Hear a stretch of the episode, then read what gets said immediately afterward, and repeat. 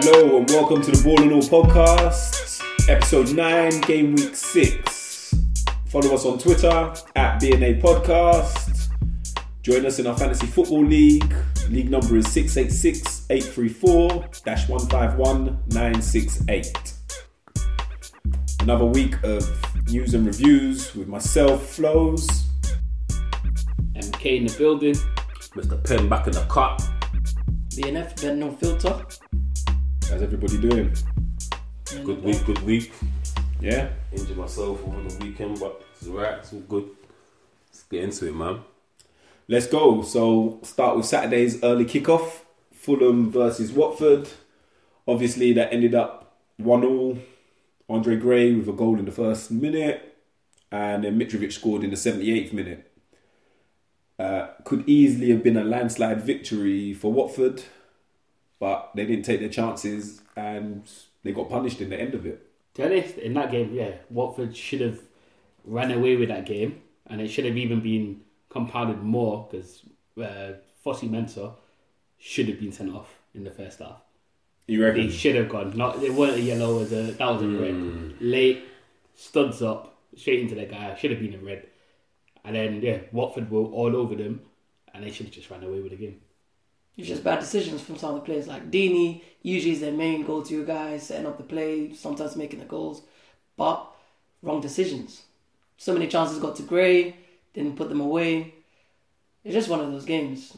I mean, Fulham is also, a good enough side to challenge Watford in a game like this. So it's just one of them. You're saying they're good enough side to challenge, but again, their defence was a shambles.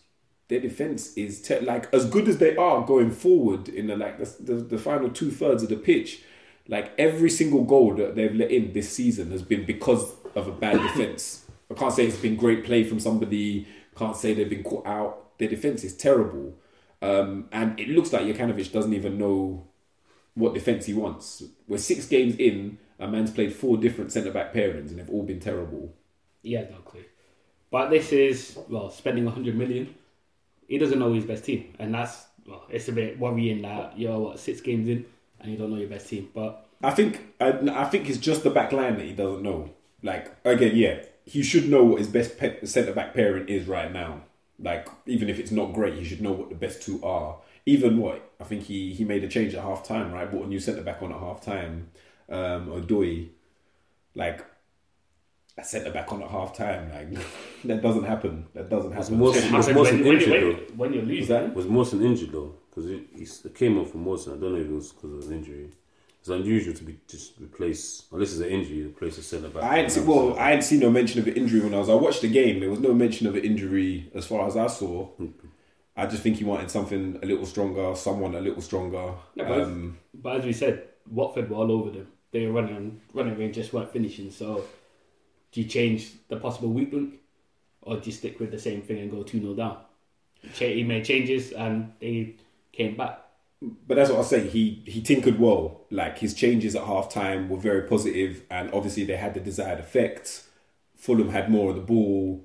They had more chances and in the end it paid off and they could also have stolen one towards the end. So I guess tactically he's on point. Maybe he just doesn't like his personnel at the back. One thing you said he doesn't know the defenders, but one person he definitely does know is Mitrovic. And since he went to Fulham, January 2 seasons ago. Yeah, he scored the most goals out of any strikers in the English league. So 2 more than Mo Salah. He's banging goals, so he's consistent, and they need to keep feeding him. On the other side, Watford were pressing early and Watford were pressing hard. As they have been for the whole of the season. But for me, for every game and for the season as a whole, I don't think they can keep it up. You saw they started flagging in the second half, and I think the second half of the season we're going to see the same thing. They can't keep up that intensity for 90 minutes and for a whole season. So similar to last season, then? Yeah, very, very similar to last season. But this time they're not going to have Marco Silva as an excuse. Well, who knows? Maybe they will have. Maybe they will get rid of and get a new manager in, and that will be their excuse. But, yeah, I think they're going to burn out. I think they have to be careful. Yeah, looking at Watford, I think even if they don't keep this up for the rest of the season, what they've shown so far is very promising. Yeah. In terms of maybe pushing up higher than they were last season, who knows? Fulham, they've got the personnel to do business. Like I said, maybe it's just a few problems at the back that they're lacking, but in terms of the quality they've got, they had a few chances they could have taken but didn't. So, however the game ended, it could have gone anywhere. Watford should have taken it, but, this is something they can work on and just be more concise and precise in front of goal. If they were scoring 2 or 3 goals in the first half, then the flagging thing wouldn't matter. But I think a couple of weeks ago, obviously I put the question, could they be the new Burnley? And you were like, well, could they be the new Leicester? I think that's the reason they can't. Leicester played counter-attacking football for that season, and they played it very well. The one thing I noticed about Watford is they don't play counter-attacking football. They're looking to get out there. They're not sitting back waiting for the ball and then pushing forward. They're pushing forward to high intensity. I think the only game this season where they've had more possession than the other team was the Brighton game that they played, early on in the season. So they're looking to harry and press and rush, but they're not just sitting back and letting people come at them. And yeah, I think they can keep it up. That's true. Looking at the stats as well, Fulham had more possession, more shots on target in the end. So maybe it's just one of the things. They start off very quickly and then start slowing down. So against better sides, but there's a lot made of that possession football though.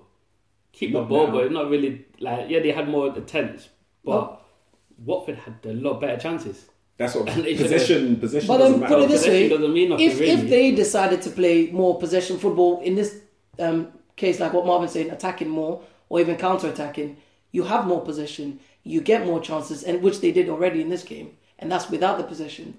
You'll get more chances to put the ball down. In this game, Watford just were more direct when they got the ball. When they won it, regardless where on the pitch they were, they looked to go forward, and someone took a shot, and they were just trying them straight away. Mm-hmm. None of them just try to keep the ball and pass it sideways, work that angle and try to pan the pass. No.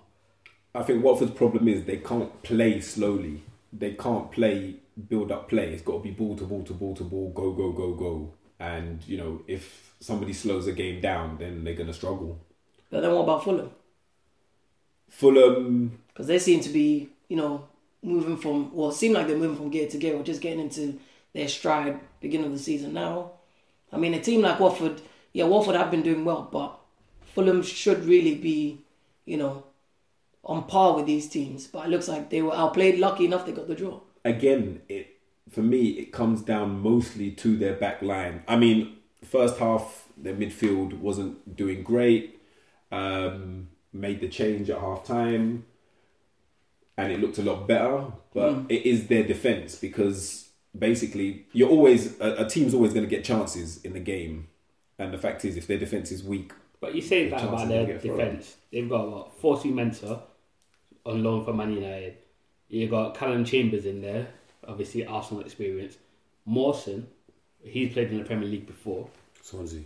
Yeah, and then you got Sessegnon, who's meant to be the wonder kid. It's not a weak defence, and they've got experience in there. All right, let's break that down. All right, you got Fosu-Mensah. He got some experience last season with Crystal Palace, where he was on loan. Chambers played as right back for most of his career. He got a little bit of Arsenal experience. That don't count for much. Actually, and he went out. Went to West Ham. He's got the experience of conceding goals. Exactly. Mawson got his experience with Swansea again. All he got experience of is picking the ball out of the net and putting it in the middle of the pitch. And Sessegnon, this is his first season in the Premier League. And as good as my guy is, it looks like he's going to need a settling in period.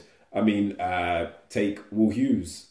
You mentioned earlier outside the pod that now my guy's looking to find himself. He was another promising guy from the Championship, came into the Premier League, was silent for pretty much a whole season last season, but now he seems to be stepping up being the guy, and maybe Sessegnon needs that time as well.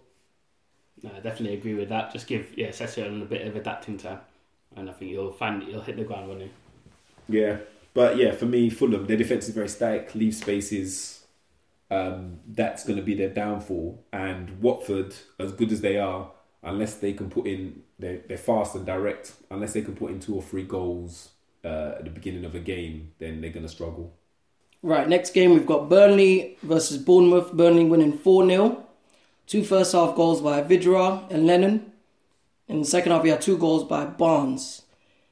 In this game, I feel we had glimpses of the old Burnley again. With the clean sheet. What now?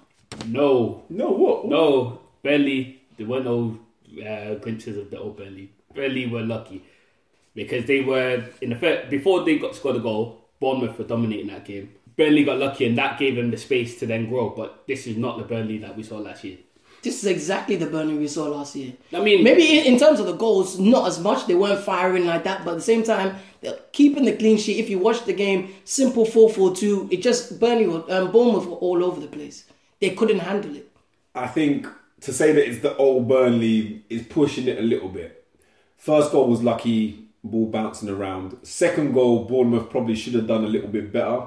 But even at 2-0, Bournemouth still looked like they were in the game, looked like they could come back.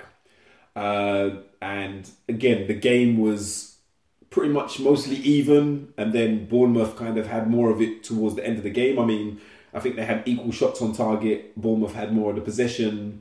Hart pulled off a couple of good saves. The last two goals came because Bournemouth were still pushing and they got caught on the break. I think 4-0 was very flattering to Burnley. Very flattering. And like I said, you can't be saying this to old Burnley when at 2-0, Bournemouth still looked like they could have come out of that game. So what would you describe as the old Burnley?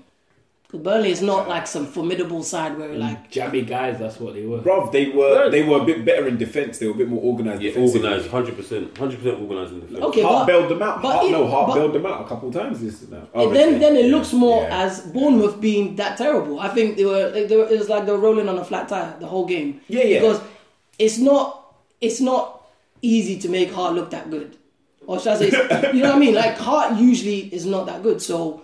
I think it's just Bournemouth not in their stride because anyone would have predicted this game to have. I think it was equal amounts. Burnley playing better and Bournemouth playing worse. It just kind of lined up for Burnley, and that was what they got. No, it was a case of there were two both teams here. Burnley had a terrible start to the season, and that was always going to come to an end. They were going to win sometime. Bournemouth have had a great start to the season, and that was going to come to an end, and it just happened to happen in this game. Both of them went the other way. Some Freaky Friday. That just sounds like you're just putting it down to some hocus pocus. It's on Freaky Friday. Focus. Analysis. No. Hocus pocus. They, focus. Like you said, they had the chances, but for some reason it wasn't working for them. And I think Burnley just had that on their side. The way they were playing, the attacking, the counter-attacking, it was just on point compared to their previous games. This was just, it just seemed to fall well for them. But and Bournemouth have been better in the attack. Anyone would see, who've seen Bournemouth in the last few games, would say they should get a goal in this game, especially how Burnley have been playing. So if they come out with a clean sheet, although there was the talking point of a possible penalty, but the foul was given outside the box. Even if it was given, the game would have been 4-1 at the end. So I don't think it's a case where Burnley just got lucky. They were going to win one game. No, Sean Dyche is a good manager. He's gone back to the drawing board. He's looked at a few things. Yeah, the score that line did flatter them, but... Yeah, the penalty was at 2-0 though, right? Mm-hmm.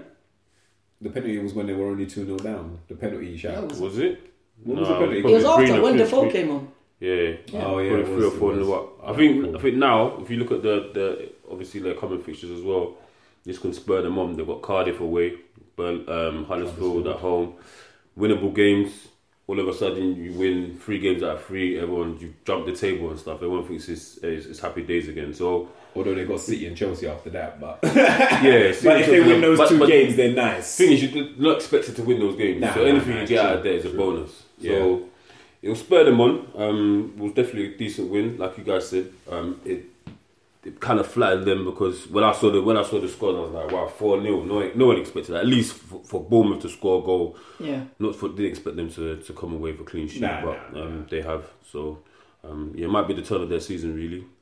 In favour and defence of Burnley, Lennon and Goodmanson were great on the wings. They were cutting in, finding each other with the ball, putting great balls in. Vidra obviously capitalised on his first start. His first start, yeah. And he got his first goal. Their attack was on point. It was on point. But Bournemouth did have an off day. Definitely, because especially Lennon, he was all over the... Lennon and Goodmanson on the wings, they were just running the whole show. Getting the balls in and using the target man. I'm not sure if it was Wood or not, but it seemed to work for them because as soon as he gets the ball, he lays it off. You know, it was just everything was the way they were set up did not suit Bournemouth at all. They couldn't handle it, and even if they got a goal, I would always think that the way they were playing, there's no way Burnley would have lost that game, unless, like I said, Bournemouth didn't come out first. Even first gear, they were just playing basic football. It wasn't working. They didn't change anything. It's nothing much that could have changed. The fall came on. Nothing much changed there. It was good to see, on the side note, to see Stanislav's back, because it's a player that I like a lot, but he just gets too many injury problems and stuff. When he seems like he's on some kind of road to kind of start getting better, putting performances, he gets set back by another injury. So hopefully he can stay off the treatment table. But it was good to see him come back in this game. Yeah, on his day. Yeah, but good player, man. Good player. Somebody who had a good game, Joe Hart. Yeah. Obviously, we know Gareth Southgate was there apparently to watch Wilson. Can he play himself back into contention? Is Joe Hart done for England? No. Absolutely. But you know how I feel about Joe Hart. I feel the same. It's well publicised. I'm saying I don't think he did well, but he did just what he was supposed to do. Yeah, he didn't do anything exceptional. You know, no so I hear people talking about how well he did. He didn't do anything exceptional. He's the Harry Kane. The ball's coming to you, palm the ball out, you catch the ball. He didn't do anything crazy. So no, not in talent. I mean, he's the Harry Kane of goalkeeping. Anything that he does is magnified by like 100. So it seems like it's amazing. I think he's falling too far. There's too many other players. Yeah, I think he's dropped away like. There's at least two goalkeepers in front of him now. There's no way back. Yeah, that's the thing. Why I say there's like four. Why should Southgate change something that doesn't need to be changed? Yeah, there's just an interesting point that I heard during the commentary, and I was just I don't believe he should at all. I think his career is done. He's had his chance though. That's the thing. That's the wickedest thing. He's had his chance. It's time for the new age to come up now. Bruv was kind of like uncontested for a good 5-year period and did not capitalise on it, so it's over for him. I think he's just focused on his club career, to be honest. But in terms of the game, Bournemouth need to find their feet again. I mean, the next few games will be telling. Burnley have a couple of games they can win, like you mentioned before. So, I mean, there's not much you can say about that. Burnley needed the win. They've got the win at home. They play Cardiff next, so see what happens for them. Bournemouth, I don't think it's crisis mode for Bournemouth. No. Nothing like that. It was a one-off, a blip, hopefully. Hopefully, because the fact that it was Burnley as well is a bit like, what's going on? They didn't even get a goal, so. But, yeah. See you in the next games. Okay, into the next game. We've got Crystal Palace and Newcastle in the ball draw. 0-0, of course. I think in terms of the play, I don't think there was much to really talk about. I think a few, gilt-edged chances that fell to, namely, Sakho. Sorry, I couldn't believe the miss. I had to replay about 4 or 5 times just to understand how this guy missed this chance. And before that, McCarthy missed the gilt-edged chance as well. There was a one that was right in the middle of the goal. He should have really finished it. And then, obviously, this chance came along. It should have really been 1-0 to Crystal Palace. At least that should have been a goal for Crystal Palace and stuff. So, yeah, I think it was one of the few talking points in what was pretty average game, to be honest. I just wanted to add that chance he missed is unforgivable. You're defending, half your game is heading the ball. The only thing that I'll give him here is the fact that I think he wasn't expecting it.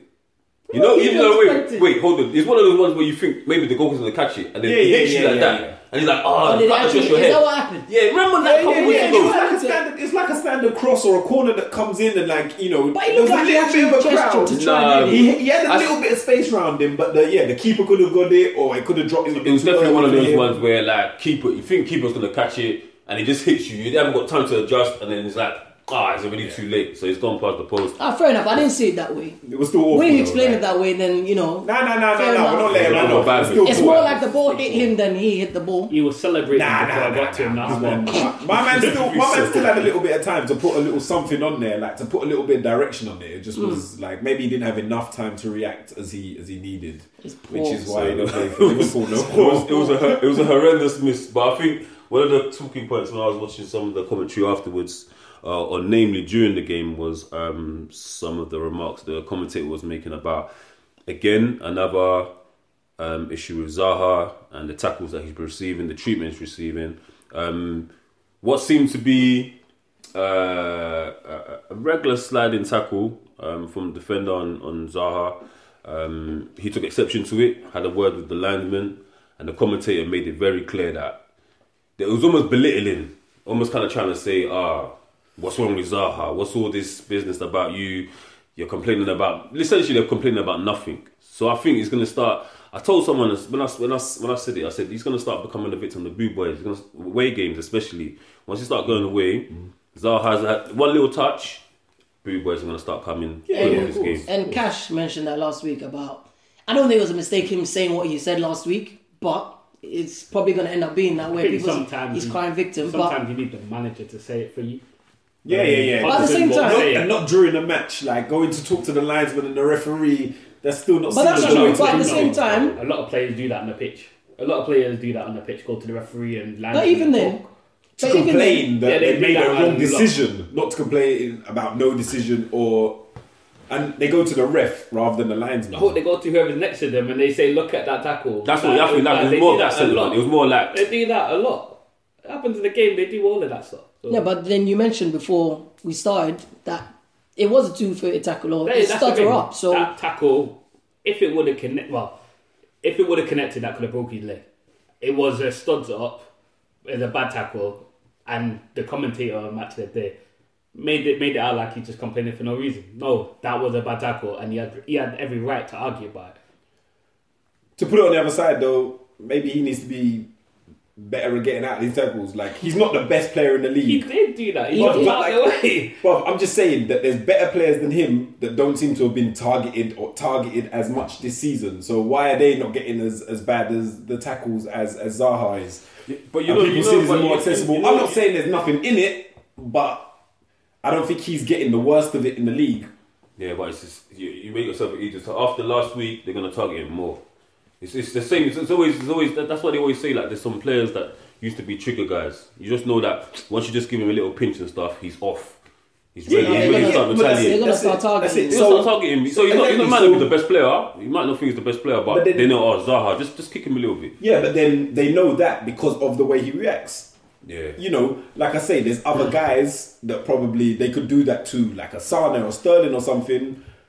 They know it's not gonna have the same result. So if they see that they're not getting to him, then they don't target him as much. Roy needs to put his arm around him. After a while, it will fade out because, like Ronaldo, when he first came, he was complaining, but Fergie sheltered him, and as it kept on happening, the ref started giving more fouls, and it was obvious that everyone was going for Ronaldo.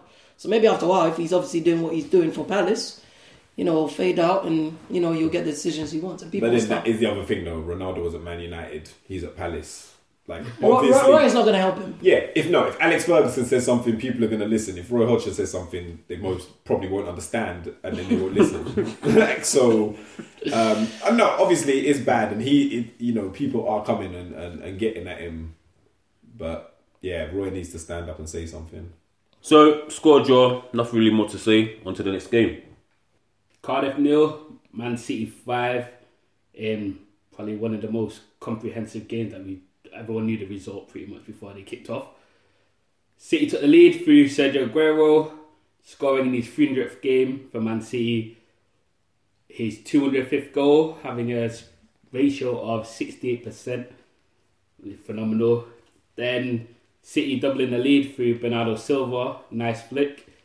Then, just before half-time, making it 3-0 with a brilliant finish from Gundogan.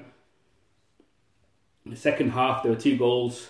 Mahrez opening the count and then quickly doubling it to make it 5-0. How good were Man City? It was against Cardiff, bruv, so... they were good, but it's all relative. I think, yeah... Man City played their game. Cardiff couldn't cope with it. It just gave them a few more chances than they would usually get. Although saying that, there were some great individual performances. Gundogan obviously was running things. I think he's the new David Silva. I think that's where he's going to slot into the team. You're English now. Silva's David Silva. Yeah. Silva's 32. Silva's 32 and he's done. Bruv, you called him Gundogan. Don't call me Gundogan, bruv. He was, he's 32 now, so obviously his time's winding down to a close. Oh, sorry, go on. No, carry on. And as long as he stays fit, doesn't get any more long-term injuries, he'll be the guy. Sane, this is what, his second game that he's been starting. Immediate impacts, goals, assists, doing really well. And Sterling also showed that he's still there, still playing a great part of the team. Yeah, I was just going to add that, Sterling and Gundogan are the guys I would pick for this game because Gundogan, because he plays deep but can move forward. And his movement and interlinking play with the other players is second to none sometimes. You know, even earlier on in the game, he took a shot which he could have scored for himself. He sort of chested it. Yeah. He missed, but I mean, he got his goal in the end. Sterling was almost involved in all the attacking plays that ended up in goals. So yeah. Sterling, and I'm sure Sterling stayed on the whole game as well for 90 minutes. So with that, I mean, Sterling, definitely, he's doing a lot for Pep this season. But yeah, like you said, it wasn't anything unexpected. Man City were going to win this. It was just by how much. And it is also good that Mahrez obviously got, you know, his goal. He looked like the old Mahrez, but then again, it is Cardiff. So for me, the Mahrez thing, it is Cardiff. And well, he came on 60th minute. He was fresh. Everybody else was not. Again, like we say, Sane and Sterling, they showed so much more than he has this season. And like, I know he got 2 goals. You know, first one was a tap-in, second one, all good. He took the chance. But for me, it doesn't show that he's better than Sane or Sterling, but it does show the depth that City have now got this season. Even with Gundogan versus Silva, they have ridiculous depth and they've got guys sitting on the bench ready to step up. Yeah. Whoever he decides to start, there's always another guy behind waiting to take their chance. How do you lot feel about Cardiff though? It's just literally just a ticking time bomb. You know what? When I watch Neil Warnock, he just looks happy to just be like it's fine. Exactly. No, but he's different now because he used to be bare grumpy, but now my man seems to be like, you know what? He smiles even when they lose. Like yeah. Just enjoy the journey. But you can't help but feel like that's nice. But like I feel like he's not like. I don't know how to put it. Like, you know when you're in a car and the dog sticks his head out the window? That's just how it looks like he feels like he's just enjoying the ride. He doesn't care. He's the manager to bring the team up to the Championship to the Premier League. Yeah, bro, but that's not to keep you in the Premier League. I'm fine with them losing this game because it was always going to be that way. And you expect it as well. But they play Burnley next at home again. You would expect them to show some sort of... Because even if they're going to go down, have some presence in the league. Like the way he acts after his post-match interviews are terrible. He smiles when he loses. He did say this game was pretty much a free game. But even his previous ones, I've seen it every week. Just, he's smiling and he's content. Exactly, that contentment is it's annoying, man. It's like that's what I'm saying. Like, we tried our best. You say that, but even like what 4-0 down, like the Cardiff fans were still happy and still singing themselves in the stadium. Yeah, bro. So like. Again, they're just happy to be there. But do you think that maybe that's not the right thing to be showing to the players? Because now every week they're going to be like, as long as we try our best, we'll be all right. Like, you know, maybe you should crack the whip a little. But that's what I'm saying for next week against Burnley. It will be telling because if he does that again, there's no excuses. He's happy to go down and go down with nothing. Nah, he's dropped to be fair, I think the Cardiff owners will be happy to go down as well, bruv. Like, the way my man... Bruv, if my man was getting stick from the Cardiff owners, you would see it in those post-match interviews. My man would be vexed, my man would be stressed, my man would be worried. I think they're just like, yo, have some fun with it, let's see what we do. Nah, I don't think so. Period still, man. They're just happy to be here. Exactly. That's what I'm saying, the owners are just happy to be here as well right now. But the truth will come soon and it will come out, that's what I'm saying. They'll realise, you know what, when actually, we might be going down here. 100%. Bro, if they haven't realised it by now, bro. If they haven't clocked it by now, bro. Managerial change has to happen, trust me, 100%. Bro, nobody's doing nothing with that team. They'll change who? Nobody's doing nothing with that team, yeah. I think most people are better than one. Bro, apart from this game... Get Moyes back, man. Bro, those men have had like in each game. No one can do anything with that team. Yeah, those men have had good amounts of shots on target. They're just missing. They do not have the quality to finish. Not in this match, man. Not in this match. That's what I'm saying. Not in this match. But in all the other matches, they've had their chances. Obviously, they scored those two against Arsenal, but just not enough quality. They don't have the quality to finish. And I think they could be like, boy, they could beat Derby this year. They could take they could take that record of Derby if they're not careful, bro. There's another dirty tackle in this game from Joe Rawls on Gundogan. That was deserving of another red card. It was. For me, my thing, and I think with a lot of changes like this, and yes, I think it probably should have been a red card, but looking at like two or three different commentaries talking about it, they all seem to say the same thing. It's like, oh, when I saw it again, when I saw it in slow motion, it looked really bad. Referee don't see it again. Referee don't see it in slow motion. And I think even for me, seeing it as the game was happening, it didn't look like a red. Like, yeah, maybe it should have been, but I don't think it's any failing on the rest part. They didn't get it. For me, seeing it live, I thought the shit red. I thought it was bad tackle first, and then I saw the replay. Then I was like, yeah, live, that was definitely. I watched it on live on television. Real time. Yeah, watching it in real time. Watching it in real time, I didn't think. I thought at first that it was just a yellow. Seeing it again, it was a red. And people going on at the ref, but like I think most people. If he's missed it, there's nothing you can do. But yeah, I mean, this all get cleared out with VAR, but that's another decision. Again, it's another case for VAR. But VAR picked it up? Because again, it first comes in, and they're still not just using it for scoring opportunities. No, it would have been on game-changing decisions as well. Oh, yeah. So they would have probably held out on this, waited for a decision, and then done it. But we'll see what happens with it. We'll see what happens. Aguero, you just mentioned, he's got a 68% record. He's basically scoring two every 3 games, a little bit over two every 3 games. Does he get the recognition that he deserves? In the Premiership, yeah, but globally probably. That's what I'm saying, globally. I mean, he's not doing Messi and Ronaldo numbers, but he's probably the next level below that, right? Only because of how far they go. Like, if they were doing this in the Champions League, then, you know, the rest of the world would be looking at him. But because they don't have that, it's like you're doing it in the Premier League, that's about it. That's a fair point, because I was like, yeah. That's the only reason I can see, you know, them not giving him any. Because everyone else that's been doing it on that level has done it in the European level, international, and then... Yeah. It's interesting though, like, I don't know if you heard the commentary that says something along the lines of like, outside of him actually playing, he has no interest in football. Yeah. I've seen. Well, I've heard that before. I found that so surprising though. Like, there's been a few players. You said that about David Silva last year. Yeah, David Silva. Literally just like a job. They put their boots on and that's it. There's another guy.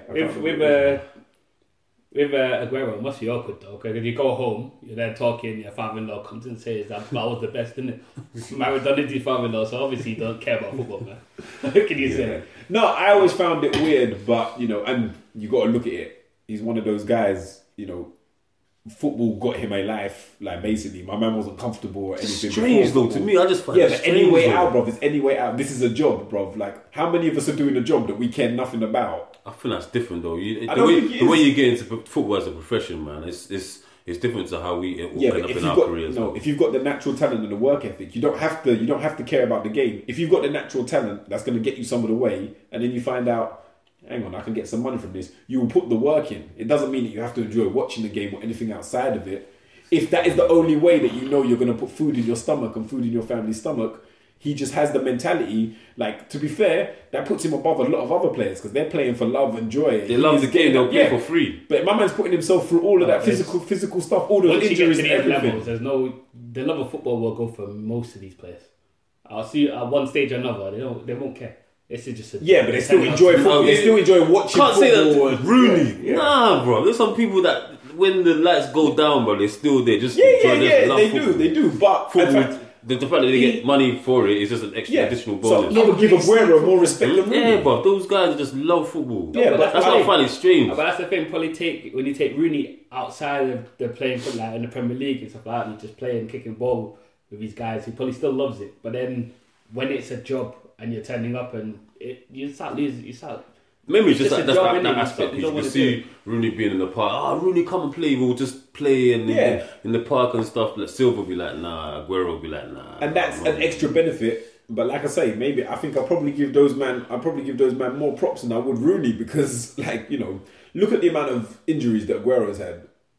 long-term injuries as well. My man could just turn around and be like, you know what, forget this. If he's not cut, like, you know, most times these players, you think that they're working hard to come back for the love of the game. Like, I want to get back. I want to get back out there. My man's like, no, this is my livelihood. I need to come back from this injury. Yeah, could have given up time ago, but he hasn't. It's weird, but at the end of the day, like I say, in any profession, you've got people that love it. You've got people that just do it because that's what they do. Pay bills. Football's no different. It just, you get paid a hell of a lot more. Mm. To wrap up this game, there's nothing to really... to wrap up this game, City are good, Cardiff aren't. Basically. Yeah. Leicester took on Huddersfield at the Walker Stadium. Jorgensen opened the scoring for Huddersfield, but then Leicester fired back through Iheanacho, Madison and Vardy. Iheanacho starting the game, it was good to see that. He's a guy that hasn't always delivered on the promise. I mean, he's still young, still got time. Madison obviously already delivering on the promise, and Vardy doing what he does, still scoring goals now that he's focused on his club, not playing for England anymore. Come on, you man know how I feel about Huddersfield. I feel they're just like a relegation waiting to happen. Like, they've been stealing and living for time. I don't expect anything less from this. You know, an average Leicester, haven't been in the best of form this season yet. Put them away. Kelechi, my guy. Obviously Nigerian, man, so I got wrecked to the core, boy. It's good to see him, obviously, first and foremost, starting. And it's interesting what formation they played, actually, because they're usually those 4-4-2 guys. But I think it was a 4-2-3-1. Had Madison on the left, Gazan on the right. And Iheanacho just playing just behind Vardy and stuff. And I think if Vardy and Iheanacho can play a bit more, especially in this system, I think Leicester will be alright, because I heard a lot of conversation about in previous weeks getting Okazaki back, because I think Vardy likes Okazaki, because Okazaki does all the groundwork, all the doggy work and stuff, and he's the one that literally he does all the doggy work. Man said doggy work, you know. He does all the dog work, and then Vardy wants to take all the plaudits and stuff. That guy worked hard. He's a work. Vardy runs as well. Vardy runs, but he just runs onto balls. Because like he chases them down and all that. Because a lot of strikers in that position for that first goal, especially. A lot of strikers were not passing that position, man. They'll literally just go straight on. He saw Iheanacho in a better position, pass the ball, man. So that's what he did. So Iheanacho, 100%. And the thing is, if you see his goal to minute ratio as well, and his assists, like the last couple of games, they put him on for like 10-15 minutes. He has an impact. This guy should be starting. It was the same with City though, like legit. Yeah. He was his goal to minutes was mad, bro. I don't even know why. I still don't know why he's just a bit on and off sometimes, because when he has started, he's been a bit. But he's only 21, so. But that's what I'm saying. He's really doing this. Why would you do that? He's Nigerian. He's 21, man. He's 21, bro. This guy looks 21. He's 21, bro. He's 21. But that's what they were lacking, I think. Like Leicester from last week. Seeing how they were playing, they were getting the balls in the box, but then there was no one else there besides Vardy, Madison, you know, lurking behind, but nothing really came from. But with Iheanacho, having him, Iheanacho and Madison in and around the box, the chances came and they took them.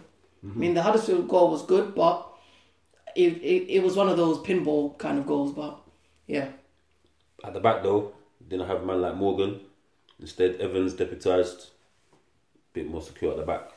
Do you think it's going to be the partnership that we see going forward? To be honest, like, as much as I've liked what Wes Morgan's done over time, I'm surprised that they're still rocking with him.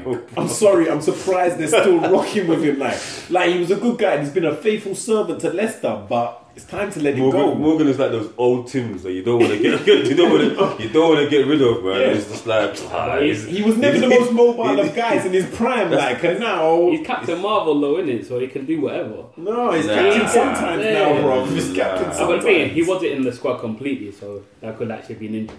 It could be an injury. It's a red card, man. He's off. Yeah. Oh yeah. It's a shame. But could have been in contention for. But even with that, Maguire had to do last-ditch tackles. Yeah, and he did a few. To stop Huddersfield getting through. So they're not just the way Leicester play.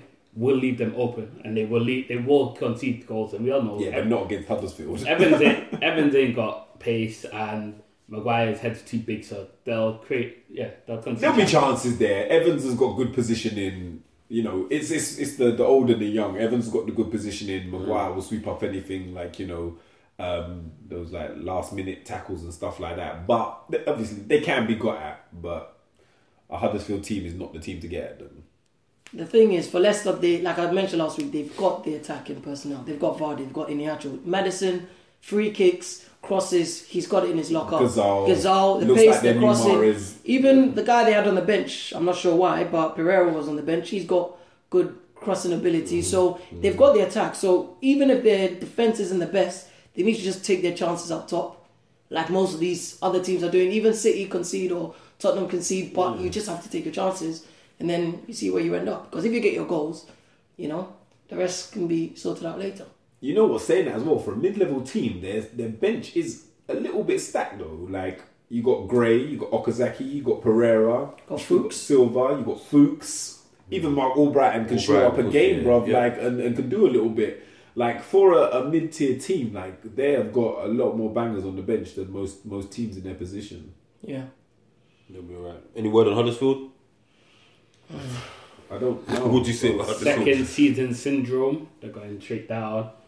They should be. They've had their fun. They just look like they lack the spark and belief in anything. They just, and there's no one there that's actually look. You know, like Watford, Aberdeen, or someone that looks like they could spur them on. Who is that guy for Huddersfield? It should have been Moy. Moy should be that guy. You see Moy with Mahrez on song. Moy is. Moy is a baller, bro. He's a baller. But he needs players around him. He's not a talisman by himself. He needs players around him. But one of the biggest things is, bro, like their striker. How many goals he scored this season? The Potra. Like one. I'm not even sure if he scored one yet, bro. Like, it's definitely goals. Ridiculous. Like, he there's no goals in him at all, bro. No, he's got none this season, so. There you go, none. Like, none. Probably scored one in, like, pre-season or something like that, but, like, come on. He had a few good chances. That's the one Harry Maguire dealt with, but. Exactly, but he's not taking those chances. He's not. Like, they ain't got the guy, Even Mounier, we used to see Mounier, like, last season, he looked decent in patches, but this season. Again, just... And remember, last season as well, they were keeping a couple of clean sheets. I remember having a couple of the Huddersfield players... Yeah, Losu. Boy, that was the keeper, bro. As in cheap, clean sheets, saves. But even, like, closing out goals now, it seems to be a problem, man. So, I think like Milan said, boy, they're candidates for relegation along with Cardiff. Good. The next game, Liverpool, Southampton... Liverpool winning 3-0. 3 goals in the first half. First one on own goal. But with a lot of work done by Shaqiri, this own goal was scored by Hoyt. Obviously, yep. And then we've got a cross coming in from a corner. Scored by Matip with a header. Then final goal. A lovely free kick from Shaqiri, which didn't cross the line and was tapped in by Mo Salah. I didn't see this game going any other way. Liverpool at home. They've now got 7 wins on the trot. Accolades to them. But yeah, nothing much to say about this game. The only other talking point I'll say was end of the first half, Shaqiri came off. And Klopp's reason was to bring on Milner to sort of hold the game. Which is good because for the last few certain games I've watched them do, they haven't held the game. They've got 3 goals up and they've lost it. So maybe it's something they're learning now. Which that's horrendous. Practice, but that's horrendous. For me, that sounds weak because they're not 1-0 up. They're 3-0 up. Not only are they 3-0 up, they're 3-0 up against a very weak Southampton team. A team like Southampton didn't create anything in the first half. Southampton have hardly created anything this whole season. Like if there was one game where you didn't need to shore things up, it was this one. Yeah, like I don't know. I mean, maybe I don't know, but like for me. Give Shaqiri that playing time. Yeah, man. Show that faith in him. He had a great first half. Even without that free kick, he had a very, very good first half. He was their best player the first half. Yeah. And that's how he repays him. Yeah, he was Liverpool's main instrumental guy in the first half. And as you said, he's been a bit part player. So to take him off for a defensive move at 3-0, go and take off one of the other guys that have been playing a lot of minutes. It's the timing as well. Take off Salah. Half time always suggests a change at half time always suggests is a problem. Yes, exactly. And you always think he's like, rah, like take him off like 67 minutes, let him get a round of applause at least. Oh, you've done well. The crowd gets in his back and stuff like coming off Shaqiri, you know. So Southampton got their first shot on target at the 91st minute. So what was there? What did he need to shore up? What was there that he needed to shore up? This is what I took from it. Yeah. And what I've said, and many people have said before, when Liverpool haven't closed off games, whether I'm not sure what game it was, whether they were 3-0 up. Was it 3-0 up and they came back? That was Sevilla. Southampton are not the same league. Okay, I know they're not, but you know what? The way they're playing, they already look like they're good enough to challenge for the... Not even challenge, they probably win the league. Even with the Champions League, which we'll get to, same way. But one thing that has left them open is the way they defend. Can they hold a game? Which is one of those questions. Can they stick to, you know, they're 2-3-0 up. Can they keep that win? And maybe he's just changing up. Another thing about the game is he had Mane, Firmino, Salah, and what was the last one? Shaqiri. Yeah. Usually in that system, it didn't really work. What he tried to do was have Shaqiri play in the middle. Behind Shaqiri started Firmino. Off on the right, and that's the thing. He was playing in the middle, but then started moving around. So when you watch Mane moving in, you see Firmino move out a bit more. Salah came in the middle, and then Shaqiri goes to the left. So they were interchanging in that sort of sense. So I think maybe I'm just playing devil's advocate for Klopp, where he's taken Shaqiri off. He's gone back to the system which they're used to, and it's like now hold the game. For me, looking at the wider context of it, Shaqiri's a backup dancer. You're 3-0 up. He's had a great game. Give him that 90 minutes. Keep him fresh. Keep him confident. You got three other guys there that didn't do as much. All right, Salah got the goal off the back of the free kick. Take off Mane. Take off Firmino. Any one of those guys could have come off. Like I said, Southampton were offering next to nothing. So we didn't really need to make that change. If you are going to make that change, then there's other people more deserving of coming off the pitch. Yeah, this is a testament to how good Liverpool are that we're actually picking on. Like, of course. But it is these type of things that can cause infighting and destabilize. Exactly. What's so it's just, confidence? You don't need to do that with a player that hasn't played that much. With a temperamental player as well. You know, I mean, only other thing I was looking at, and I guess Shaqiri got that game because it was Southampton. I'm assuming Matip got the nod because it was Southampton. Because for me, I don't see any reason why Gomez shouldn't be coming out of the team with the performances he's been giving recently. I would put him as Liverpool's best defender, central defender so far this season. I can see why Gomez came out of that because they've had Champions League game midweek. Klopp has been criticised in previous years of not rotating the team a lot. So now he is rotating the team, trying to keep people fresh. The style of play that they do play, there's no way you can maintain this the whole season. So you're going to have times when you dip. So you may as well be fresh, keep people fit. And yeah, but that's what I'm saying. I don't think Matip's walking back. I don't think Matip should be walking back into the team the way Gomez has been playing. And I assume that he's not. The same way I assume Shaqiri's not starting the next games, no matter how well he did. So again, it feeds into the fact that maybe he is trying to rotate, maybe he's trying to keep things fresh, maybe he's testing different ways and methods of doing stuff. Gomez surprised me though, because he still looks to me like he's a fullback. But I think he's still trying to, because they're fullbacks right now, Robinson, TAA. It's going to be hard to replace those two now because those two look like they've submitted their spots. I can't see any of the fullbacks. I can't see Klein coming back into this team. No. I can't see Moreno coming back into this team. Moreno was a last-ditch, decision. So maybe just using those guys for cup games. Obviously, Carling Cup coming up. To be honest, if you're a fullback at Liverpool's academy right now, you're pissed because they're stacked in positions. Like I say, Trent Arnold and Robertson are doing the job. Plus, they've got very capable backups. Plus, I saw a couple of their third choices in pre-season. If you're in that academy right now, you might as well start looking at loan options, bro. Because, it's a good team. Very, very strong team. Very strong team. Fabinho still hasn't been played. Yeah. Cater's been sparingly coming on.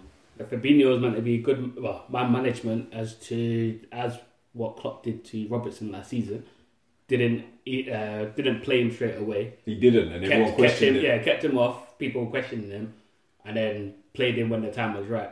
People have been saying Fabinho's fitness and his physical strength is not ready for the Premier League, so that's why he's kept him out, and he'll ease him in when the time is right. It's a good thing to do. There's no point, like... I think a lot of managers feel like there's a pressure that as soon as they buy a player, they need to show that you have to prove that it was worth the money to the club. Again, you know, it's a business at the end of the day. You got to show that your acquisition, you know, is going to bear fruit. But playing the long game, like I say, look, in terms of Robertson, playing the long game worked wonders. So, you know, I guess maybe that's the best way forward.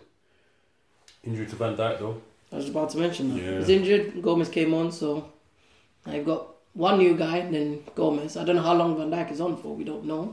Well, this is why it's good that Liverpool played Matip. Yeah, because now he's getting some game time. He comes in off of playing the game, and he can fit in with Gomez and slots right in. We'll see what happens with the two of them. Chelsea's the next Premiership game, so yeah, big game. And those two guys, Chelsea and then Man City. These are the testing games coming. Oh yes, yeah. Where and then Chelsea again, right? And a Chelsea Carabao Cup. Yeah, but then Premier League as well, yeah. Bit of a testing period, and this is now where you'll see if Liverpool are as good as they're showing. Because at the moment, they have played teams they should... Yeah, this is the time when you see if they've got what it takes to be champions. They've got what it takes to finish top four, we know that. Yeah. But do they have what it takes to be champions? Well, if they keep someone like Shaqiri happy or hungry... Maybe, yeah, because Salah, he has been trying a few things, but still not fully. I mean, he got a goal, but anyone could have got that goal. Yeah. Like missed the sitter, man. There was a game, there was a chance. And had that one offside as well. Yeah, he tried a little back heel as well. He was trying things, but he's trying too hard. It's like I said before, my man's trying too hard to live up to last season's reputation. Just relax, and it should come. But the thing is, don't you think now he's getting overmarked? There's having 2-3 guys on him now. And he's creating spaces. He's creating spaces for other Liverpool players. Yes, he is. Nah, but sometimes my man's got the ball, 2 or 3, 4 players on him. He's not making that right pass, or he's trying to jink his way out of it and get a shot off. There's been too many times when he has made a wrong decision. Sometimes it's a selfish decision. Sometimes it's just a wrong decision. It's all well and good being overmarked, but if you're not using it to its fullest ability, then it's just a waste. True. Any word on Southampton? For me, anybody else think the keeper was at fault for the first goal? That ball wasn't travelling very fast, and the keeper, I don't know how we didn't manage to get there. Just McCarthy. Yeah. I think it's at fault. It was at fault. I don't even blame Hoyt for that one. I blame McCarthy.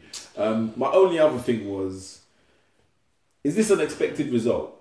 All right, you see, Cardiff got banged City. Mm-hmm. Cardiff got banged by City 5-0. You know, if this was a Cardiff or a Huddersfield, we'd say nothing. Is that the level Southampton are at now? I would say nothing with the stats as well. I would say nothing because it's Liverpool, right? And Liverpool were at home. Yeah, bro, I wouldn't expect anything less than a win. If anything, maybe Southampton could have tried and got a goal, but the only thing is they engineered their own downfall very early with their own goal, but it was going to happen. So you don't think this reflects badly on Southampton? No, they can't look at this game and look at it as a poor performance or whatever. It was never going to be a win for them or anything more than this. All right, but if it was a Leicester or an Everton, I'm talking looking at the stats as well. I'm talking shot for the whole team. Unless they're top 14, as we know. Possession. No, but for me, unless they're like a Man City, maybe Tottenham, maybe Man United, Chelsea. I wouldn't even put Arsenal there because they're not even there yet. I would expect Liverpool to be any other team. But to be honest, Southampton went into this game. They couldn't play their top goal scorer because he's on loan from Liverpool. Mm-hmm. They played Shane Long up front. He hasn't scored in months. And then bringing on Charlie Austin, probably because his legs are feeling a bit weak towards the end. They never set themselves up to win this. Mm-hmm. And this isn't we can't really... Liverpool will be... Not just there'll be any team, but it was such a capitulation. I'm not just talking about the scoreline. I'm not just saying it was a mad scoreline. They've been doing that, but I'm saying, if Southampton would be spoken about in the same breath as your Evertons and your Leicesters, and your mid-tier clubs. Like I say, if there was a Leicester game and Leicester got one shot on target against Liverpool, people would be that was a poor form. Not it's not a matter of winning or losing. It was literally the whole game. Is Southampton at that level now, at the Cardiff and Huddersfield levels of I predicted them to get relegated. You did. So I know you did. So that's what I'm asking. Do they belong down there at the bottom, or are they still? No, I think they'll be fine. But like I said, with this game, even if they got 5 shots, 2 shots, 1 shot, I expect Liverpool to win it. And I look at the second half. Second half, Liverpool didn't score. But at the same time, they were trying to manage the game.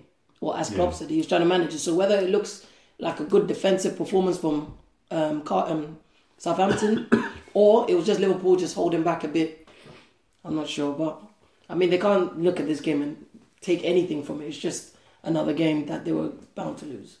Fair play. And obviously, Mark Hughes never won at Anfield. Yeah, true. Okay. The next game took us to Old Trafford. Manchester United 1, Wolves 1. A goal from Fred with an assist from Pogba in the 18th minute. And then in the second half, we got a goal from Moutinho with Jimenez with their assist. Now, I think a lot of us will agree that this wasn't really the result most United fans were expecting. But again, it did happen. But Wolves do have a history of like spoiling the party when it comes to Manchester United. Don't know how you guys felt on the game, but I kind of called it. To be honest, you say a lot of United fans weren't expecting that. Like, we could see this. We were expecting it. Yeah, United were not going to run away with this game. The way Wolves have started this season, they've not been rolled over by any team, like in this season. So, and the way United played, not creating so many chances, it was always going to be tough for them. And in the game, United had, in the stats, more possession, but didn't really do anything. Wolves, in my opinion, had the better chances. And so, and United's goal came from a good piece of build-up play from Pogba. Nice finish from Fred, but apart from that, they didn't really look like they were testing the goalkeeper for a while. I look at this lineup, I'm like, it's a strong enough lineup to be able to win this game, really. It should be.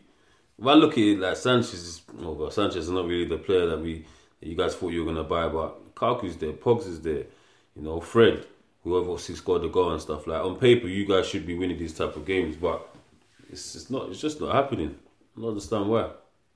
It's like Mourinho said, it seemed like the players were playing with less energy, with less enthusiasm. When you watched the game, you could see Wolves going, the full photo, like full attacking. It was almost like the home side sometimes. United's goal came, out of nothing almost. But Wolves had the more clear-cut chances from the beginning all the way up until the end. It continued that way. So it's nothing I could say from that. Like, it was one of them games where you think you get one goal, maybe move on from that. But it's a typical sort of Mourinho thing where the teams don't seem to be pushing enough, especially at home. You'd expect United to do more, especially like you said with these kind of players, but for some reason it's not really happening like that. European hangover. I don't know. It's Man United. These are excuses. It's not something new for the club. So I don't feel it was a European hangover. I think young boys maybe worked them a little harder than was necessary because they let them in a few too many times. I think United started off very wary of Wolves, which, like we say, they've not been rolled over. They should have, but. Even so, even if they didn't expect the intensity of that Wolves start, they never really adjusted to it until further on into the game. And I think after 1-0, they were pushing. They weren't trying to just control the game. They were looking for that second goal.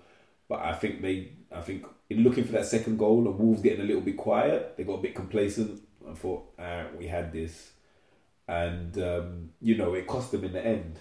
The goal started off down the left, which, even though a mistake from Pogba was the started off, the left was weak for the whole game. For me watching it, Sanchez was offering no assistance to Luke Shaw. You could see that Shaw and Valencia were there to provide width because Sanchez and Lingard kept cutting in, but if Valencia was going forward to provide that width, Lingard was giving him some cover.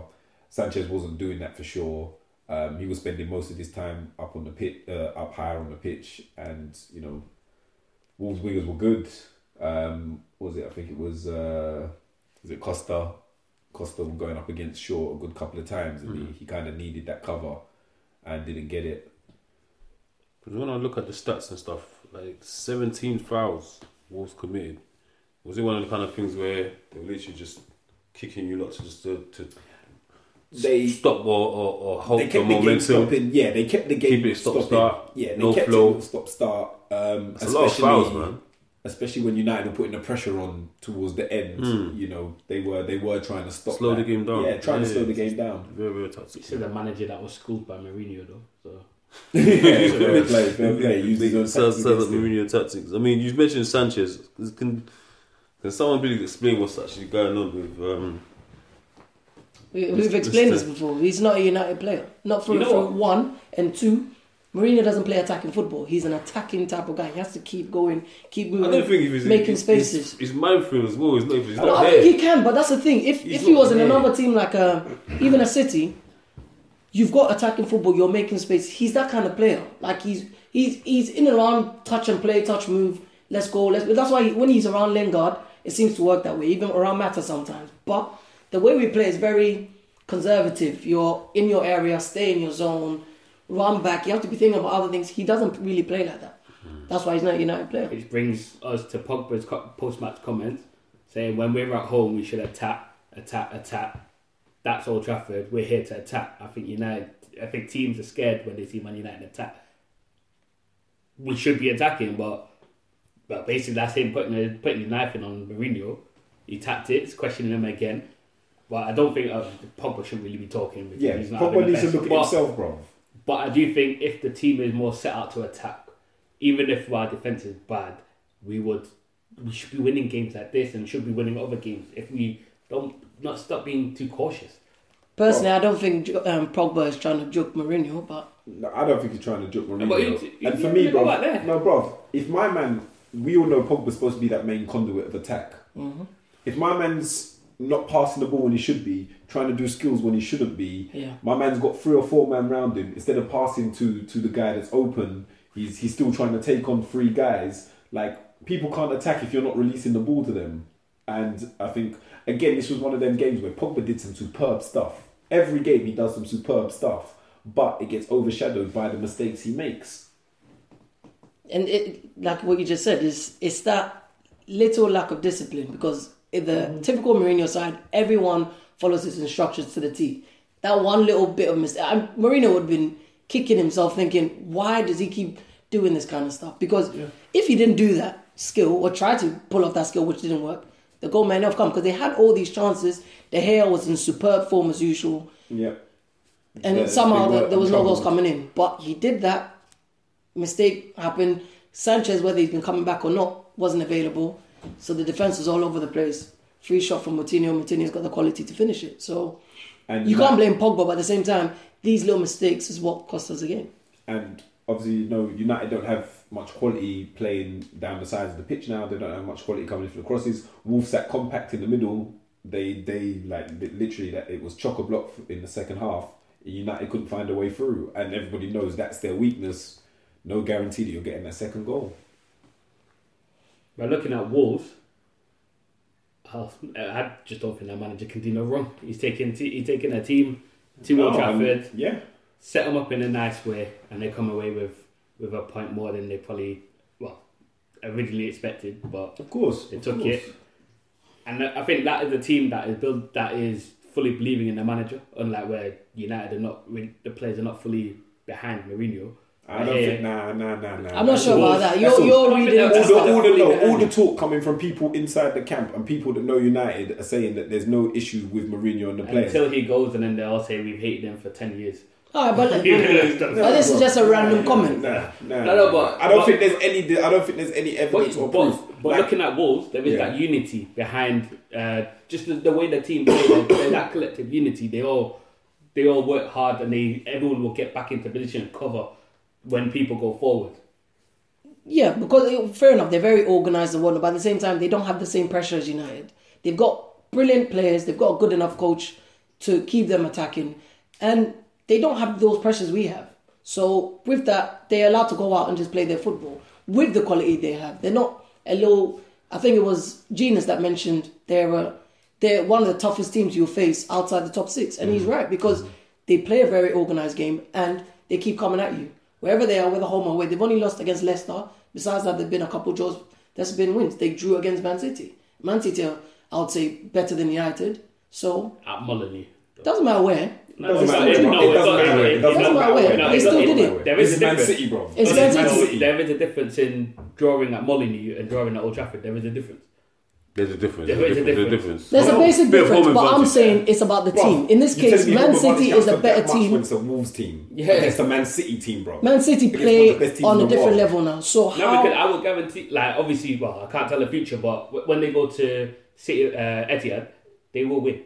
The City will win there. And what happens if United go to Molineux and beat them? Well, they should have then taken 6 points. This is 2 points you dropped from Man United. Not if they haven't played the right game. From Man United, 1 point gained for Wolves. It's 2 points dropped. So you're saying, you're not saying that Wolves versus City, that wasn't 2 points dropped for City. That was 2 points dropped. It was 2 points. Exactly. You just said no. This guy said no. This guy thinks that draw was a fair result. No, because Wolves, as we're saying, they're a tough team, and at Molineux, they're like what's it called. Again, obviously City went there as favourites, but that is it's a better result than if it was a draw at Etihad. It's a result that you can take and say, yeah, you know what, it's a draw and that's it. And I get what you're saying. There's home advantage, there's away advantage, but when you're looking at a team up here and a team down there, bro. But Wolves are not down there. How many? Even mid-table, bro. You go to look last season. Look at how many teams Man City cleaned out away from home. You can't tell me that home advantage means all of a sudden Wolves are world class. 2 points dropped for City, even though it wasn't Molineux. 2 points dropped for United, Old Trafford. Maybe it's less acceptable, but I don't think it's I don't think it's much worse. And like we say, we don't know what happens in the return fixtures. Mm-hmm. That means if City and United share 4 points apiece from Wolves, who's done better? Wolves. That City would have, because again they won their home game as they should. Because throughout the season, you look at your home games and the majority of those you should be winning, and it's the away ones that you're trying to collect the extra points from.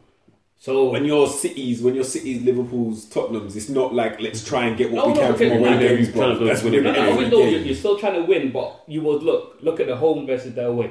Normally, the team that doesn't win the league is because they dropped more away points than home. Yeah. But do you think Pep Guardiola's coming in after that 1-0 and Molineux was like, never mind, lads, it was away game, we'll do better next week. But he would have been more pissed off if that was at Etihad. Listen, I agree with you to some extent, but I'm looking at just the game. Wolves came out, were playing better, so the 1-1 is what was deserved. We didn't deserve 3 points. And I think in this case, it was the player. That's why I wouldn't say it's 2 points dropped. We didn't play well. It's 1 point game, but at the same time, we should be doing better because of the name Manchester United. That's about it. In terms of the game, that name right now is overrated. But it's overrated. It's like Mr. Penn was saying. You look at the for me, I'm saying this is on the players this time. You look at the team selection. There's not much difference. You're looking at the Burnley game. You're looking at the Watford game. You're looking even at the Young Boys game. All the guys that were banging in those games are playing. What happened? I don't think you can't put this one on the manager. This one is on the players. Again, this one's on the players. Again, his comments as you mentioned before, saying that the players lack motivation. Well, isn't it the manager's job to pick them up? No, it's their job. While they're on the pitch for that 90 minutes, it's their job to pick themselves up. But the players have to pick themselves up as well. But then it's a case of, again, look, I know we came on later on, but Martial played well in the Champions League. So why was he motivated? And then you then put what's it called, Sanchez, and that's a weird thing to say. Sanchez, who hasn't been playing well this season, that's a weird thing to say. And then, what's his name? What's it called? Jesse Lingard as well. Two people that didn't play, but you bring them straight back in and you drop someone that was playing well. Like, come on, let someone. That's rough, bro. You're not rewarding players for playing well. You're just dropping them and bringing Champions League. Nah, that happens in plenty of teams. Even Guardiola throws guys around here, there, and everywhere. Yeah, but Martial hasn't really played this season, so at least let him have a little. But that's what I say. For better or worse, he is not one of Mourinho's starting 11. When you have games, you have cup games, you have Champions League games, you throw guys in that don't play your league games. That is not unusual. You're telling me no other manager does that? They take guys out. I'm just saying, you're trying to keep players motivated and keep them going, and now you're complaining about it. To switch it up, what about Wolves? Wolves are, Nuno is some kind of tactical mastermind, I swear. He knows what to do. They just seem balanced. As in, the whole team just seemed very, very balanced. I think from top to bottom, you kind of see players that are very decent players. A balance between your average players and then you've got your standout. You've got your average defender and your standout and stuff. I think throughout the team, there's it's kind of like when you go into to fixtures that they've seen coming up and stuff, the matches that they played, even when they've gone goals behind and stuff, they've always found a way of coming back into the game and stuff. So, like you said, the manager's got them playing well. I think they're very well balanced, and I'm pretty sure that for the rest of the season, Wolves will be all right. The thing that strikes me about this team, though, is as well, you look through this team, there is not a wealth of Premier League experience in here, which is what they usually say you need to find that balance between Premier League experience and a little bit of flair. He's got that international experience. When I say international, I mean about 5 of the players are from Porto, Benfica, Sporting. Their goalkeeper's 30 from Sporting, straight in. Mad experience from the Champions League or whatnot. Neves, he's young. I'm sure he came from Porto. Mm. So he's got good training there. You've got Moutinho, come on, he's been all around the world. So, and then you've got Jota as well. I'm sure he's from Porto. And then there's Iheanacho from Benfica. So there's this Portuguese sort of... I know, but usually, like I'm saying, it's dispelling the myth because usually like they don't have that Premier League experience, and history would say that that's what doesn't do you good. Like you need some of that experience in there.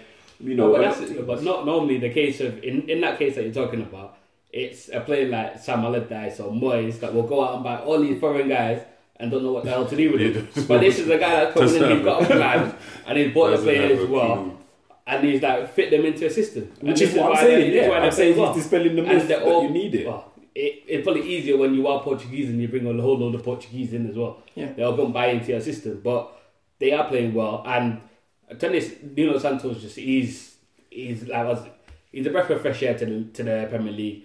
I like the positivity that he brings, and it's charisma and everything. I'm enjoying like seeing how Wolves play and seeing how he talks.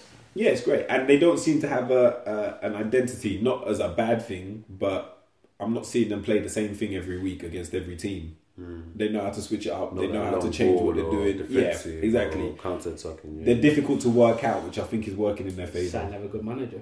Mm. Yeah, very good manager. Missed a lot of chances though. Wow. They did. Technically, they should have won that game if you just got on chances. United came back into it. That's only after they scored. United started getting more shots on target. But Traore wasted a couple of chances. He did. He could have won it at the end as well. It was just brought on to do what he does, which is blow past. It's the same thing. Enough chances. So I think with that, I think in conclusion, we'll probably say that there's definitely 2 points dropped by United, but obviously you have to give plaudits to Wolves, who actually played quite well in this game. Yeah. We'll see what happens in the next one. So on to the next game. Brighton 1, Tottenham 2. Tottenham back to winning ways after 2 league defeats and a defeat in the Champions League. Penalty, typical from Harry Kane. That's probably going to be one of these many that will get in Golden Boot. Then another finish from Lamela, who's on a bit of a hot streak. And then Brighton pulling one back from knockout. Yeah, for me, I think Spurs shaded this one. I think they were lucky. It wasn't an assured performance from them. Obviously, stupid mistake by Glenn Murray to get that penalty against them in the first place. Very good goal from Lamela, which was against the run of play though. That was against the run of play because Brighton had them under the cosh. And then obviously Brighton got one back and they had like maybe 2 chances towards the end, 2 very good chances to get goals. Tottenham are still looking wobbly. I mean, if you just look and see it and take it as a result, they got the 3 points, 2-1, and obviously they are away. But I don't know what's going under that. I mean, Spurs had most of the possession, but I would say Brighton had the better chances of the game. Mm-hmm. Luckily, Gazzaniga didn't get tested too much. We don't know how he's stepping up as a third choice. No, I said there was something that I think... right, the alcohol standards. No. Vorm, Micho. Vorm's hiding, bro. The man's pretending he's injured. When I saw him, I was like, what? When I saw him that he'd been dropped, I was like, oh man, his performances, he got dropped. But I saw he got injured in training or something like that. No, I think ever since Lloris left, you can see the clean sheets have dried up. Yeah. Like keeping it clean, like conceding that silly time, like 93 minutes and stuff, man. It's frustrating. But does that also uncover another weakness for Tottenham that, like, they can be got at, but Lloris has been saving them for a while. Probably. And, like, nobody, because no one's really talked about that. No one's ever talked about, like, you see the way people talk about De Gea at United. No one talks about Lloris at Tottenham like that. And now he's not there. Yeah. Probably. The goals are coming. You can see it. I'm not sure. I just think... Even some of them say, I just blame some of the defenders. You've mentioned before someone like Davidson Sanchez when he comes in, he's very shaky. So, with Tottenham, I just think it's one of those things. No, but I'm saying the defenders are shaky, but a lot of the time, Lloris has got them out of trouble. And I don't think people have noticed it as much as you know, it hasn't really been talked about. I like Lloris, but I don't really... I see him as he's like after De Gea, there's maybe a couple or maybe... Second tier, But I don't really see him as that guy that, you know, because of him, they save the game. Usually Tottenham have a well-organised team. Yeah. Their defence, Vertonghen and Alderweireld and whatnot, they just seem to be on point. So they can't be got at. But now it's just, even before, in terms of, that's in their defence. In terms of their attack, used to get out of trouble through Eriksen. Crosses, whether it's free kicks or corners or whatever, someone to get their head on the ball. Now that's not even happening. Harry Kane can't score a goal to save his life still. He gets penalties. Yeah, so, Eriksen, you know, obviously, Eriksen has been anonymous, I would say, this season. This whole season, yeah. Does Harry Kane regret breaking his August voodoo? Because it now might be a new August. Just moved to September. Like, the score in August and nowhere else. Moved to September, it's true. It's done. It's done. For me, Brighton, I got the feeling that, and obviously, you know, it's Tottenham, you want to be careful. But I got the feeling off the back of three losses to Tottenham, off the back of Tottenham having three losses and the fact that they were at home, I feel they could have thrown more at it. 100%. There were a couple of times when, you know, March maybe, or somebody else was running forward with the ball and there's nobody in the box for them to cross to. He went forward a few times. Yeah, he went forward a few times. I think 2 or 3 times. But there's nobody in the box. Glenn Murray, you know, chugging along like from back on the halfway line, wherever he's coming from. This guy's so anti-Murray. So anti-Murray. Anti-Murray, bro.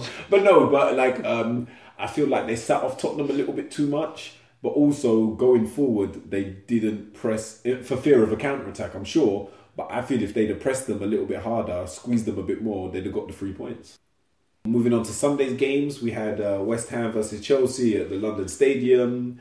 Ended up in a 0-0 board draw. The only thing that you could really take from that game is Yarmolenko's chance that he missed, which I still think is worse than Sacco's. My man was in space. Bro, you even made excuses for Sacco earlier. I did, but it's not worse. It's not a worse miss. Yarmolenko should have scored, but it's not worse than Sacco's. Nah, he should have. Sacco had an empty net. Sacco's was horrendous. At least Yarmolenko, he's a striker, he should score. Or he's an attacker, he should score. But Sacco, the defender, he's confused at most. Sacco's one was worse, man. But there was a host of chances. Antonio had spurned so many chances. But Fabianski, you got to shout out Fabianski. He made a lot of top saves. Top save. The best one probably from Morata. Just hit his face. Like, you didn't even know too much about it, but look, when you know things are going well for you, you just know that when it smacks your face and it comes back out, you're keeping that clean that day. And obviously, certain someone wants to mention a certain someone in Chelsea's team. Like for the first thing, for this game, they're normally a derby that both teams care about a lot. The game was kind of flat. Yeah, it didn't even have that energy about it. Yeah, at all. Yeah. So I don't know if that was obviously Chelsea coming back from Champions League or not, but they did come back from Champions League, so that's not the excuse for them. Europa League, you're saying that. Europa League night. The last game played at West Ham's ground against Chelsea was only 1-0. But it was only more intensity and intensity. Yeah, but there were chances in this game. Yeah. And remember, this is a very mixed side. They're not, those, Chelsea, West Ham. They're not these kind of players. They're just everyone's just playing for whoever's paying them. That's a good point. It's not them old boys no more. Yeah. But a point I mentioned last week, Hazard, he's not showing the levels. Again, hiding in this game. Last week he scored a hat-trick. He didn't show one game. He's not consistent. I can agree with that. Yeah. As I said, levels. He should be banging in more than 20 plus goals a season. He's never done it. Never done that. And I don't think he'll reach them levels. The guy, 10-1 game, hide the next game, then I'll turn up again. Do you know what he was doing in this game though? It was trying a couple runs here and there, and then he hid for quite a couple minutes in the game. Then he'd come back for a little flick. He wanted Morata to score. You see some of the it said, especially that back row. Yeah, he was looking at Morata most of the time.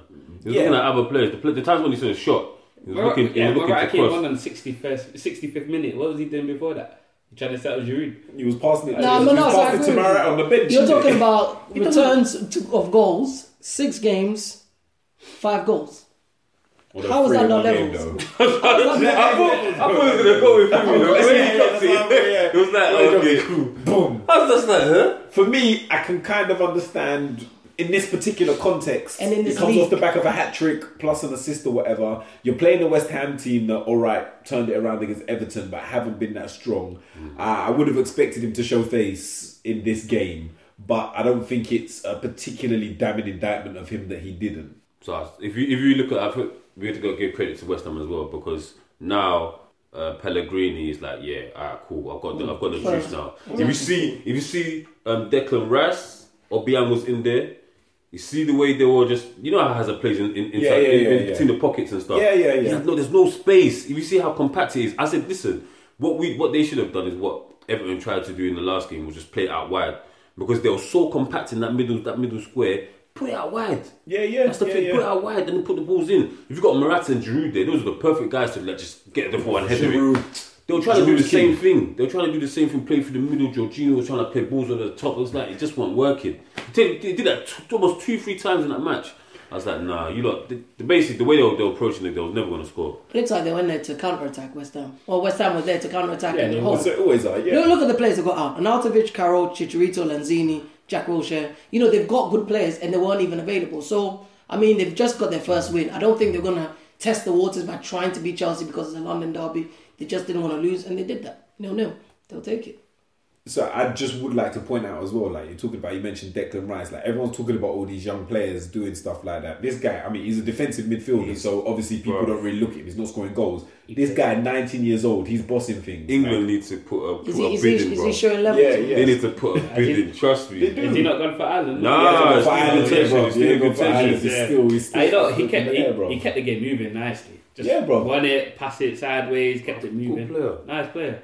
I think, so like I said, he's only 19, and like because he's a defensive midfielder rather than an attacking player, he's not really getting those plaudits. But for me, I've seen him play centre-back as well, though. Yeah. I think he has as well. The way he was playing, boy, England need to hurry up, though, because he's already played 2 friendlies for Ireland. Yeah, I think, the thing is, bro, is this not the player that England need? Yeah, is this not that player that we said that we were saying in the World Cup ones, and that's the player they need, bro? 100% much better than Dyer, by the way. He was just mopping things up. Okay, I haven't really watched this guy, so I can't say much about him, but I'm just thinking, is it not what the English media do? You're saying he's that good. Is he really that good, or is it just been a few games? No, that's what I'm saying. Because if it was the media doing this, what we're doing now, I would say it's another hype. Is he another hype? For me, personally watching, that's my conclusion I've come to. That's what I'm saying. No one's talking about him. Me personally watching him, the things that he's doing that nobody's noticing, I think, and like I said, only being 19, he can only get better. And if he's going to be playing week in, week out for West Ham, which it looks like he will be doing, again, he can only get better. So for me, like I said, saying that it's a weak spot for England, I'm not saying that, this guy's already world class. It's a weak spot for England. Slot him in, see what he does. It's possible because these are the first 2 games he started. I think it's West Ham and he don't know. It's definitely too soon to be talking about England. Or he shouldn't be not in the main. He shouldn't be nowhere even. He's 19. But in this game, it wasn't a great game, but he did stand out. He stood out for me, and well, that shows it's a bad game on a defensive midfielder is what it is. No, problem. I'm saying it's not just this game that he stood out. Like he has been, and obviously, West Ham have had the best start, but for him individually, he's one of the guys that has come out of it still looking good. But it's too early. The last thing I'd like to point out is anybody see the stat about how Jorginho completed more passes in a Premier League game than ever before? Yeah, I saw that. No one cares. It was 0-0. All of those passes were waste. Out of all of them, 180. Passes, only one of them was good. The chip that he did into the box. But that's what I'm saying. Useless. Like, don't be celebrating 180 passes after none of them led to an assist. Yeah, 180 completed passes. Yeah. I think I heard that as well. But I'm just saying, none of them led to nothing. So I'd like to see the heat map of that pass. Probably just sideways next to him. I think he was passing it from his left to his right foot. Anyway. Yeah, it was a boring game. Doesn't really tell us much about either of them. Let's see what happens going forward. Final game for the game week, Arsenal versus Everton. Arsenal winning 2-0. 2 goals in the second half from Lacazette and Aubameyang. Both goals assisted by Ramsey. I would say Arsenal, I thought, would have a dicey game in this one. I thought Everton would have shown out a bit more. But this is their first clean sheet for the season. They actually started Torreira, which is something the fans have been calling for. But we have Mr. Penn, Mr. Everton fan. What do you have to say about the game? Listen, this is an absolute travesty. Anybody... Even at work, I went to work today, everyone's consoling me like I lost my best friend. I even know that he's a person. Yeah, they know. They know, man. Everyone at work knows us, whatever. Everyone knows. Everyone comes in this Port Vale and stuff. It's all right in that environment. God, like literally from start to finish, Czech was the best player on that pitch. Yeah, coming off the pitch, Czech was the best player on that pitch, 100%. If you sit from the off, I think our problem. Everyone's problem, so I should say, finishing. Can't finish. Calvert-Lewin, young guy, but he's not Premiership quality. He's not on the levels at all. He belongs to the Championship. He shouldn't be as a Premiership team, Premier League team. Tosun, I don't know if he will finish those chances either. He was banging in other leagues. Like all you see with the Turkish supporters that he has. He gets all the plaudits. This guy's great. He's amazing. But I don't think we play to his strengths. That's the problem. He needs the ball in the air. He likes the ball in the air, holding up. That's the strength. That's the strength of his game anyway. Yeah. I agree with you. Watching this, Everton were more in the game and had better chances than Arsenal to begin with. And with the return of Richarlison, Everton look more of a threat than they have done in recent games. 100%. Forgot about that, Richarlison. Yeah. It seemed like they had more of a focal point. What I found a bit weird, well, I didn't actually realise this till today, but Calvert-Lewin, I didn't realise he was actually a forward. I swear he's always played on the wing. No, he's a striker. I would have thought Richarlison would have been more the focal guy, right at the top. Conventional striker. And then usually Everton have played. Richarlison's been the one at the top before he got. Richarlison's. So all his goals came from the. So those four. So we've got Siggy in the middle. We've got Richarlison. We have Walcott, and they usually Tosun at the top. Yeah, but Tosun hasn't really been performing. So he's still zero goals, right? Yeah, just dropped him. Put Calvert-Lewin. Just swap him between those two. But it's like, then we got Nias and the best. How did you find him in that game? I saw him just dribble himself. Walker does the same thing Walker does. Plus plenty of endeavour, plenty of pace. It's always when he gets to his last final third, it's just always questionable final pass. It's been the same problem at Arsenal. Questionable final pass. His decision making is terrible. And like I say, maybe he's not under as much scrutiny at Everton, so no one's been talking about it as much, but so far, no change. So then we look at Arsenal. I mean, if Everton were the team that should have won the game, as you're going on about they attacked the game, they were 2-0, first clean sheet. Every other team has scored against them, except Everton. They were lucky to get a second goal. Should have been offside. Should have been offside. Fair point, but Everton still didn't get a goal. So it wasn't a lack of effort. It was just Czech. Czech was good in the day, and we should have scored. And even then, you say Czech. Czech is not... I mean, come on. Last week we slayed the crap out of Czech. So is Everton making Czech look like a... Every dog has his day though, isn't it? That's what I'm saying. This is Czech of old. Czech's not been a bad shot stopper. He's got the few mistakes in there, but he's a good shot stopper. I think he's not a ball player. I think the shots that Everton gave him, because they didn't quite have that quality, he managed to get to them and save them. Like, if Everton had a more dangerous finisher, then it would have been a shot on the day. Putting at least half of those away. For Arsenal, is that a worry for them? Because... even with Torreira in there, they've won 2-0, but they clearly should have conceded a few goals. And if it was a better team or better quality up top, then they'll still be in the same position they were in like last week, where even with Torreira, their back line is still a bit shaky. Yeah, their next game is Watford. Exactly. So again, maybe it will rear its ugly head. Like he did last season. Those defenders. And one thing Watford will run ragged, bruv. The media outlets was basically whether Ramsey and Ozil can play in the same team.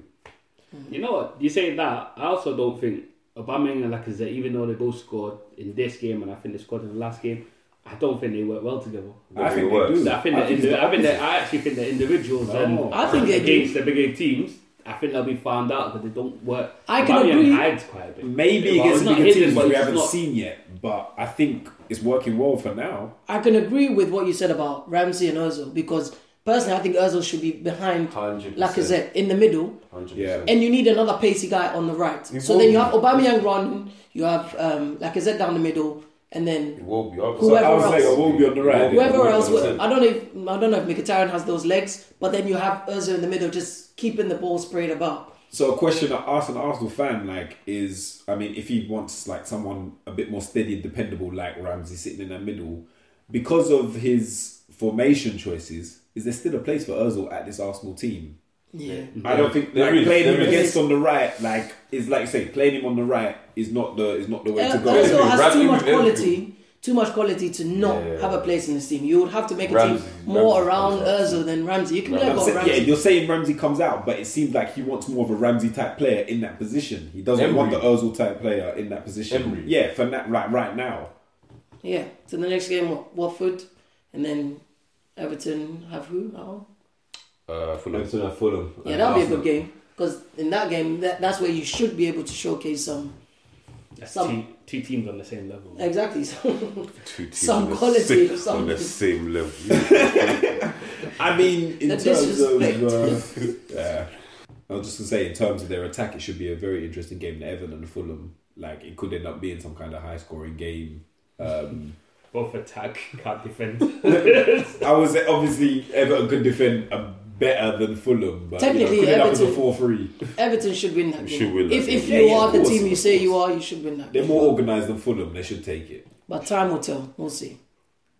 The ACCA for this week started promising Tottenham, but Tottenham to win against Brighton, come through. Man City with a -1 handicap came through. Fulham versus Watford, both teams to score, came through.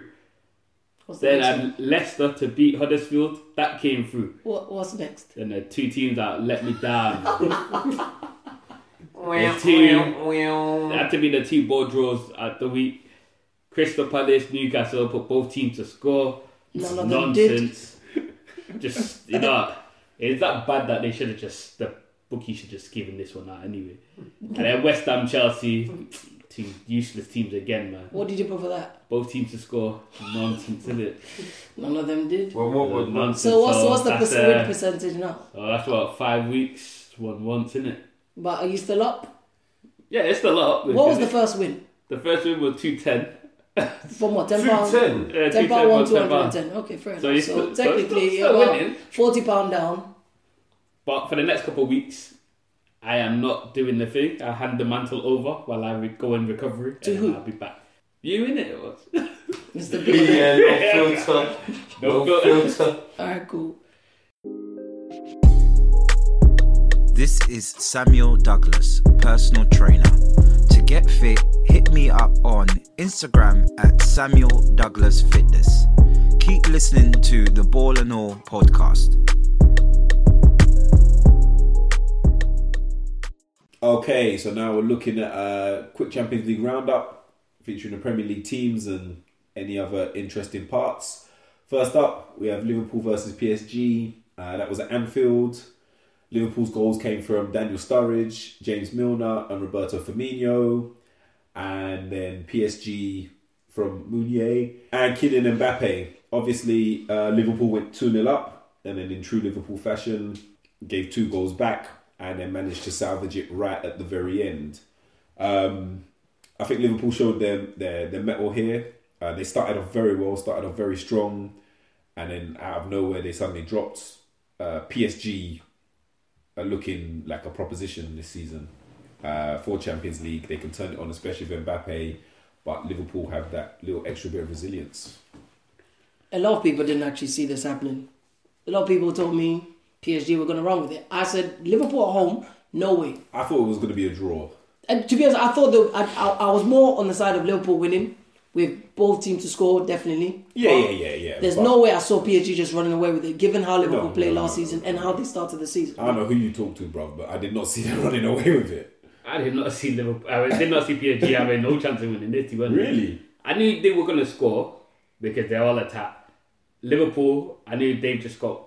as we mentioned last week, they've just got more about their team than, and they're more of a team than PSG are. PSG, a bunch of individuals, and it shows. You don't have you have Mbappe, Cavani, and Neymar. None of them track back. They don't. Like, as soon as Neymar loses the ball, he stays at halfway. Does some half-hearted little jog, stays there, and doesn't help out the team. And you can't. You can do that in the French league. You can't do that in the Champions League.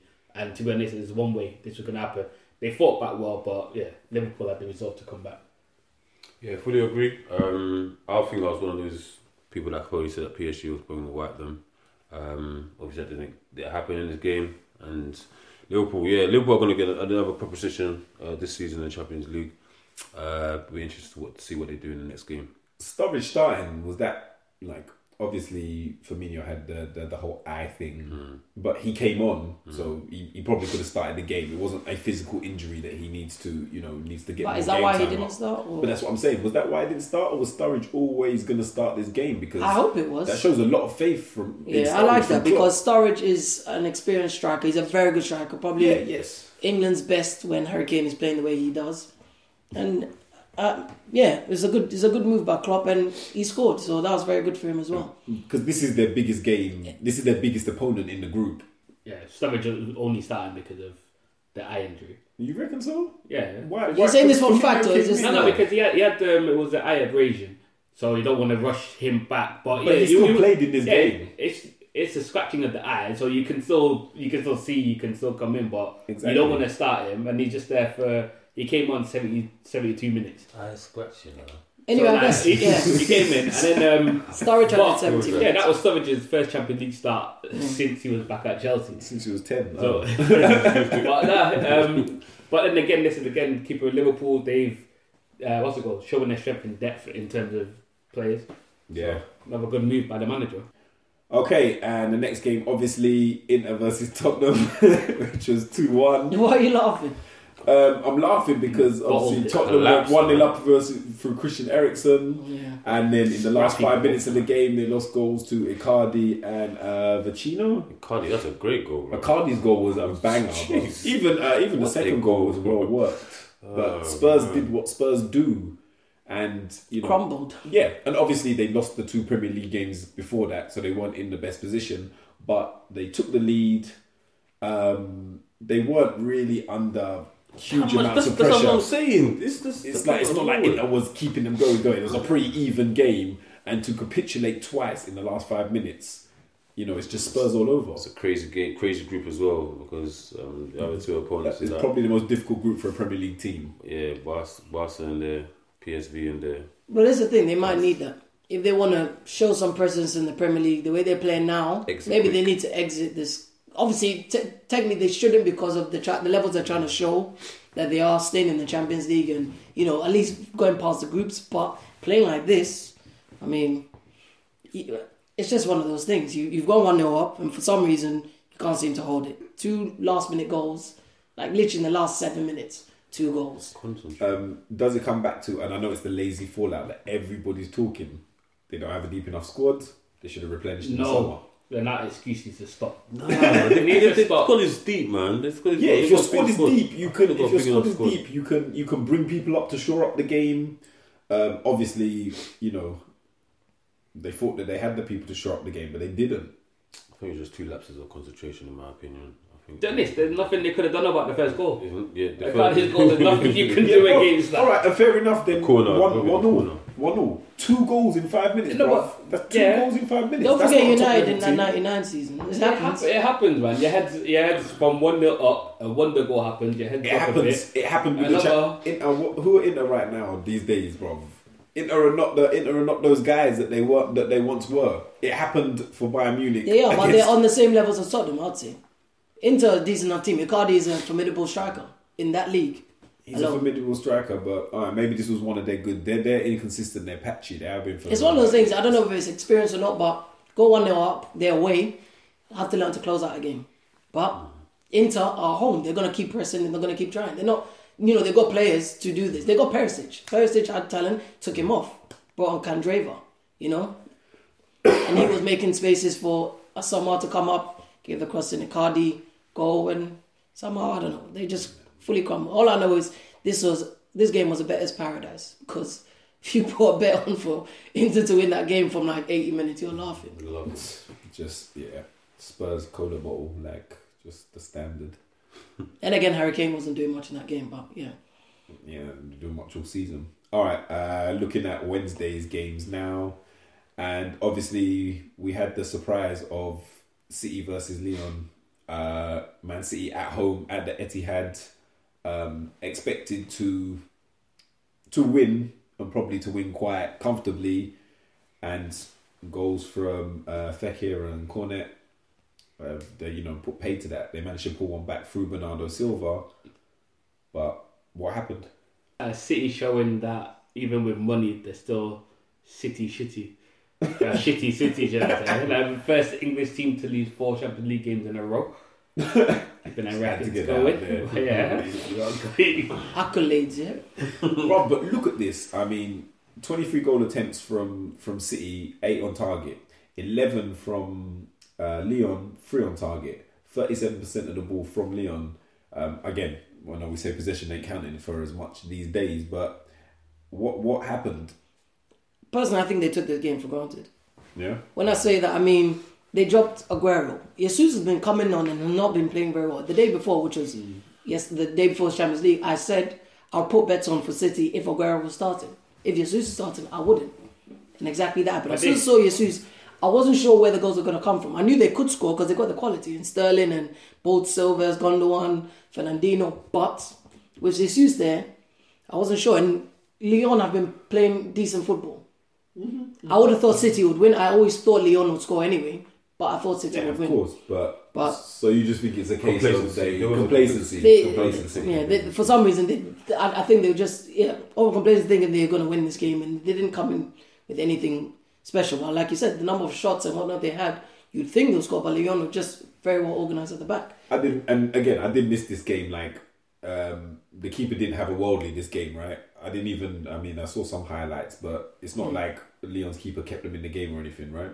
Not really. I didn't hear anything about that. Lyon had chances to go further ahead. Yeah. Then Memphis Depay hitting the post. Yeah, yeah. Depay was having a game, and that's just it. He was having a game. Depay is an in-and-out guy, and he was looking like, top baller. Okay, he was in. Now, but going back to the squad rotation, bringing in Jesus. Last season, Pep was doing this, and it was working. They were getting victories and they were... Yeah. It worked. He dropped Aguero for a few games randomly. Like, I remember people in fantasy football would be pissed when Aguero's name wasn't covered on the team sheet for no reason. But it did work last year. But, maybe... It just took one game, but yeah. It just didn't work this time. The only reason why it surprised me, because as you heard me say before, I thought Pep would be fully going for this Champions League, given that they just won the league. Yeah. So I would expect him to play your best side for the Champions League. And the Premier League, with all the talent you've got, these guys are all Premier League ready. So anyone could slot into the Premier League and win the game. But with this... Champions League. And you would say, with Cardiff being the next game that you're playing, that's a game you could easily have put Jesus into. It's not like he had like a derby game or was playing like a Liverpool in the next game. You're playing Cardiff, one of the bottom teams in the league. You can afford to play your full-strength 11 at Lyon. But to be honest... Even Sane. From this, City can take... Like, it's better to lose the game now and get that out of your system in the Champions League and then go on the run. The group stage doesn't do that. As long as you go through. Now you sound a bit... Okay, that makes sense. But Real Madrid did exactly pretty much the same thing last season. Lost to Tottenham. They're not Real Madrid though. And this is the same way you're trying to say about Man United dropping points. For me, it's the same sort of level where you say, this is the game you should win at home against a team like Lyon. It should be light work. If this was Man United losing here...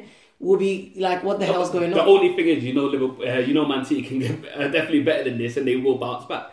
With United, we'll be like, they're not guaranteed to win the next game. You never know. These other teams are not mucking around. Hoffenheim, Shakhtar. Hoffenheim. They get goals. These guys are on the levels of Lyon. They get goals, so don't muck around. There won't be no more complacency. Plus, I think Pep was in the City should go through. Well. I don't think there will be, but Pep was in the stands. We'll see. Time will tell. That shouldn't make a difference. It's still early anyway. So. Yeah, Pep was in the stand, Rob. He was in the stand. It shouldn't make a difference. Pep didn't talk to them for the week before or not yet? No. All right, so obviously that was all the English teams, all the Premier... Oh, no, sorry. Wow. There was the final you left team. Your own team, Rob, I have a team. I'm an impartial adjudicator. I'm an impartial adjudicator. Young boy. Don't talk about that. Yeah, my team young boys were playing. My guys. Sounded wrong, man. Yeah, so United against Young Boys, 3-0. Not quite an assured performance from them. There were wobbly moments, but they did the business. Pogba having the Pogba games that everybody expects every game. 2 goals and an assist. Martial brought into the team, scored a goal towards the end. Also saw the starting debut of Diogo Dalot, their right back. Thoughts on this one? To be honest, it was the 3-0 scoreline flattered United more, but yeah, nice finish from Pogba. Penalty annoyed the hell out of me, just run normally. And then Martial, nice to see him start and get a goal. And yeah, their scoreline flattered United. Personally, I don't think it flattered United. I think it's a case where Young Boys attacked, they tried their best, they had a lot of runners and whatnot, so they looked dangerous, but they didn't have that quality, which we expect from Young Boys. United had that quality.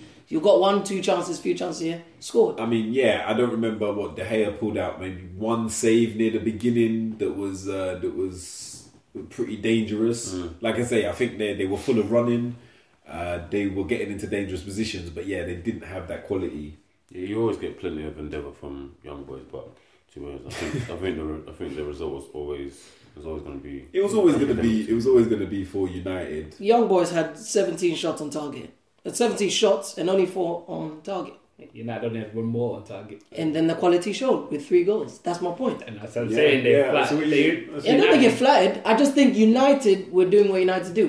Come on. It's like the City game where we're talking about maybe they just thought they were going to win this game. This game, everyone had the United to win this game. So maybe they thought the same way, except it worked the way it's supposed to work. The players got the goals. The difference between, I could say, maybe the difference between this and the weekend was Pogba. Yeah. Come up against thingy opposition.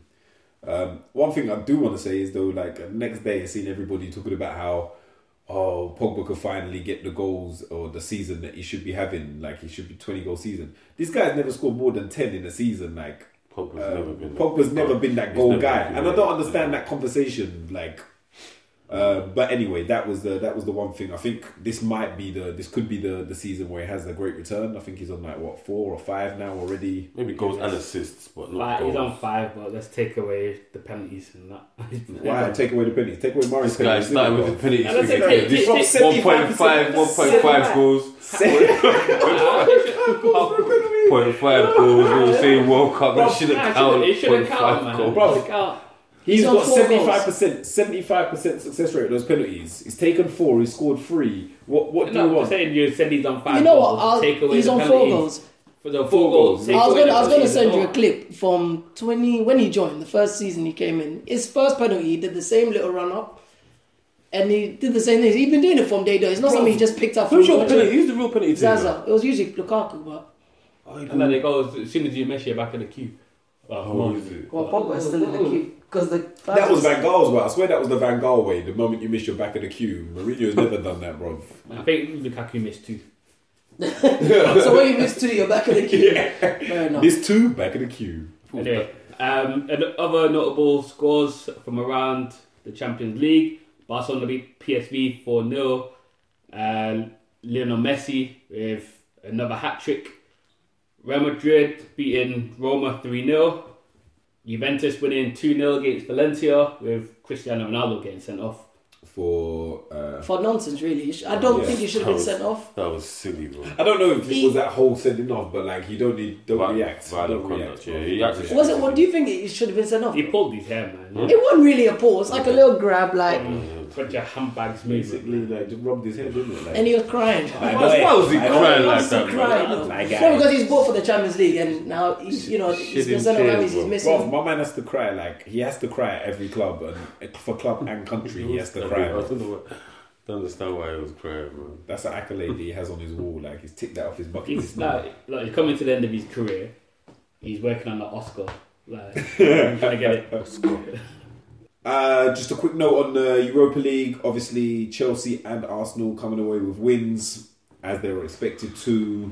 Arsenal, obviously, though, a little bit shaky. It was a bit shaky. Top class, good goals as well. Yeah, exactly. Top bins. Top buzzer, like it was shaky. Again, it's too early, and that's not the team for Arsenal to be showing weakness against. All I see is Sam's message.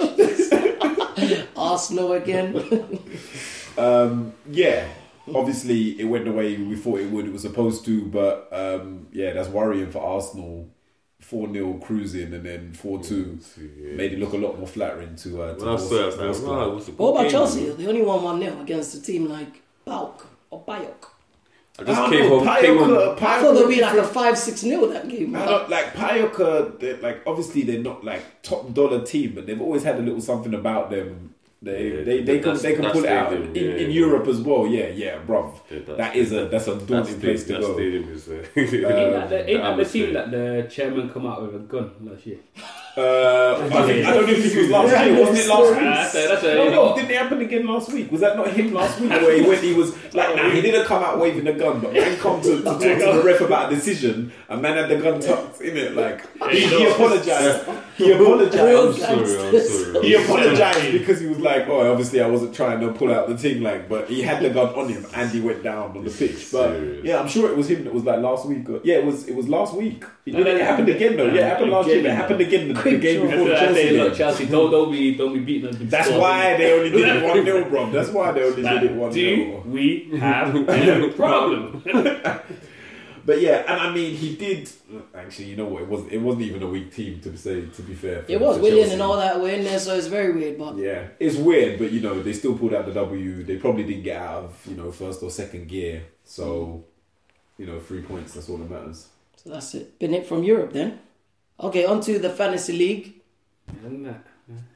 Yeah, looking at the Fantasy, don't forget to join. The code is 686-834-151-968. Okay, looking at this week, the top movers this week, Mr. Unsullied, Eno Akenyo, with 68 points. Not bad. Moving slowly. He was playing quite badly before, but now he's making the moves. The lowest mover... Okay, it's a new guy, Mohammed Abdullah. Shout out to you, Keto FC, 35 points. You need to be doing better, man. Step your game up. I don't know why you're laughing. Mr. Marvin with 37 points, only 2 more than him. So you're not looking good for your own league. Only 11 less than you, bro. That's like 2 players worth. It's still tight though. People and just one good game week, one good game week, you just fly out the table. You're not gonna chat shit being top. I don't need to chat shit. This is like my normal position. I don't need to. I'm not like you. Yeah, you can call me that, bro. 5-starish. I'm there. Always there and thereabouts. The regular people are starting to come up. All the regular guys are starting to come up. All the pretenders. We'll start, Steve. By Christmas time, they'll be where they need to be. I just annoyed. I just hope they keep that same energy. That's all. Keep the same energy. I am keeping that same. I used my bloody wild card this week and got pretty much the same points as I would have got anyway. It was 4 captain choice this week, man. Hazard wasn't the guy. I was so happy when he didn't score because a few people captained him. So annoyed, man. Yeah. I think it's time Aguero comes out though. Yeah. Next game week, 100% Aguero. I know, what is it? I've been giving tips. Brighton. I'm not giving no tips anymore. I know what's going on. You know what's going on. Your tips were saying, don't put Andre Gray and put Timmy. Where's your proof? Huh? That's easy. You said that last week. Let's check recordings. There's no proof. You said that last week. Don't put Andre Gray and put Dini in. That's in the recording. Alright, I'll check tips. Look what happens. Idiot. So listen to me. Alright, I'll keep putting on the tips. Do you think my information is gone? Man full of that's like, Dini's got more points, isn't it? He takes, he's a focal point. No, he's not. What you put him in? After the fact, you put him in. Yeah, because he had more. When I'm looking at it, he had more points. So I was like, you know what? Maybe you're right. I put him in and no. I take him out. Then you'll see him get more goals. Gray scored after 2 minutes. I was like, no. Chase me off, man. That's what it's all about. Bants, isn't it? It's all about the bants. And the thing is, the other person I was thinking about putting in, that I didn't, Mitrovic, he scored as well. As I like, yeah, he's been getting goals. But yeah, follow us on Twitter. Hashtag BNA Podcast to get involved in the discussion. So if you want to put any points across, at BNA Podcast on the Twitter. Anything else you want to plug? Nothing else. Mr. Penn, signing out. MK over and out. BNF, then no filter. Flows. No, but that fantasy football deflated you that much. No, I don't read that.